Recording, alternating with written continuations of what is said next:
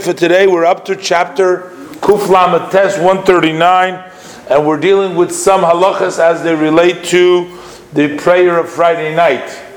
Um, so, first, there is a uh, statement about the prayer of Kegavna that we say uh, on Friday night before Baruch So, over there, uh, it appears Hashem's name in the piece of the Zohar that we read.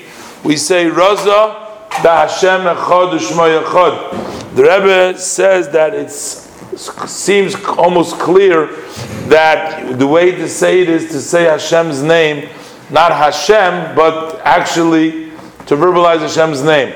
Uh, basically, they're studying a piece of Zohar and you're mentioning God's name as it is uh, read when you make a bracha, and that's an issue. But the Rebbe says that's the way it's done. Uh, this is not the same as we find, like for example, in the Shulchan Aruch, which it talks about that when an adult is trying to train to say a bracha, so over then you don't actually say a God's name during the training period. It's unlike by children; it's different. But an adult should not mention Hashem's name. But here we're t- talking about when you're studying the Zohar or you're saying the piece of Zohar, so you could say you should say the name of Hashem. The other uh, thing related to the night prayer is we know that on Friday night there's also a piece of Zohar which you can say uh, if you are davening without a minyan.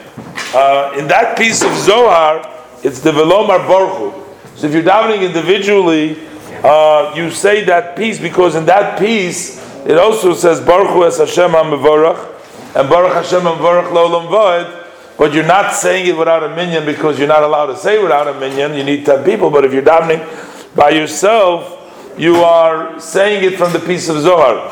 And following the previous uh, words that the Rebbe said, it seems also that this is said with Hashem's name in the proper way. Instead of saying Hashem, you will say you actually uh, pronounce it in the way a bracha is pronounced with Hashem's name. So you end up saying Baruch Hashem HaMevoirach and Baruch Hashem HaMevoirach Lo Which, by the way, that doesn't seem to be this piece would not fit with uh, like a weekday. Let's say I'm davening during the weekday. Why don't we say a Zohar just to say the Baruch Hashem HaMevorach? Because it talks about Friday, about Shabbos, it talks about Extended Shabbos.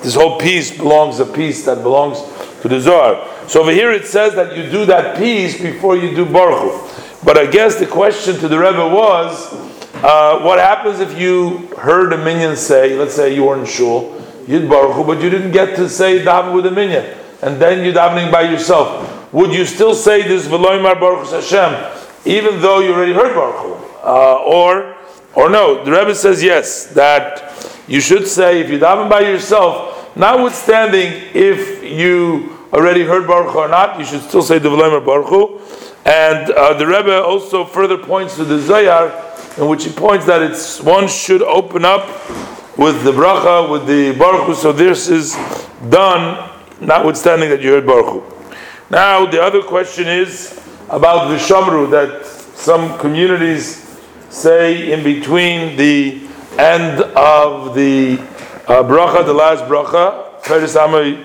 uh, Peres in many synagogues they say vishamru.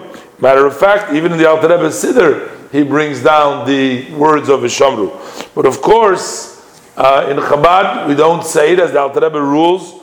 Alter Rebbe writes that this would be an interruption between the last bracha and the Amida, and one should not say that. And the Rebbe writes fairly strongly to this person who says that notwithstanding the fact that he considers himself a Chabadnik, that he says uh, Vishamru, which goes contrary to the tradition of the Chabad Hasidim from generations. And the idea that you're saying, that you're coming up uh, with, the Rebbe said, isn't sufficient at all and at all to do contrary to the direct instructions from our teachers, our leaders, who taught for their students and those who follow in their pathways. So Rebbe says after asking you forgiveness, I must tell you that not only isn't it fitting according for a chassid, so to speak, but even according to the revealed part of Torah, according to the Nigla, this kind of a conduct is sort of totally uh, unacceptable because, as we know, our sages tell us that when the Rav, when your rabbi, when your teacher does certain things in a certain way, even though it's more lenient, to come down as the Gemara and Sukkah of Berei the Rav Mahadir, that Hoyel V'Nafik that he would specifically look, even though the other way is also okay, for sure okay, but he would look for the lenient opinion just to substantiate that what his Rebbe is doing is right, and he would look specifically, so you don't try to do better than your Rebbe. And the Rebbe points out to him that his argument was that notwithstanding he, since he has to wait anyways, so he's not davening, doing the Amida right next to the bracha anyways, because he's delaying, he has to wait for the people there. So the Rebbe says that First of all, thinking about the concepts of redemption or prayer takes away that that interruption that you're saying, and uh, and that would be a totally different than bringing in new psukim of Rishomer B'nai Yisrael that have nothing to do with over here. So just staying idly and thinking about it would be less of interruption. But certainly the Rebbe says that uh, one should not uh, interrupt and not say the Vishamru and do as the instructions of the Rebbe of the Rabbeim to their Chassidim, and uh, that's the way to do. And then in a final, do one more piece over here. Um, what happens uh, if you are leading the services in a shul in which they say Vishamru? Should you also say it over there? Now, in this case, it gets a little bit more complex because you are the one that is leading the services.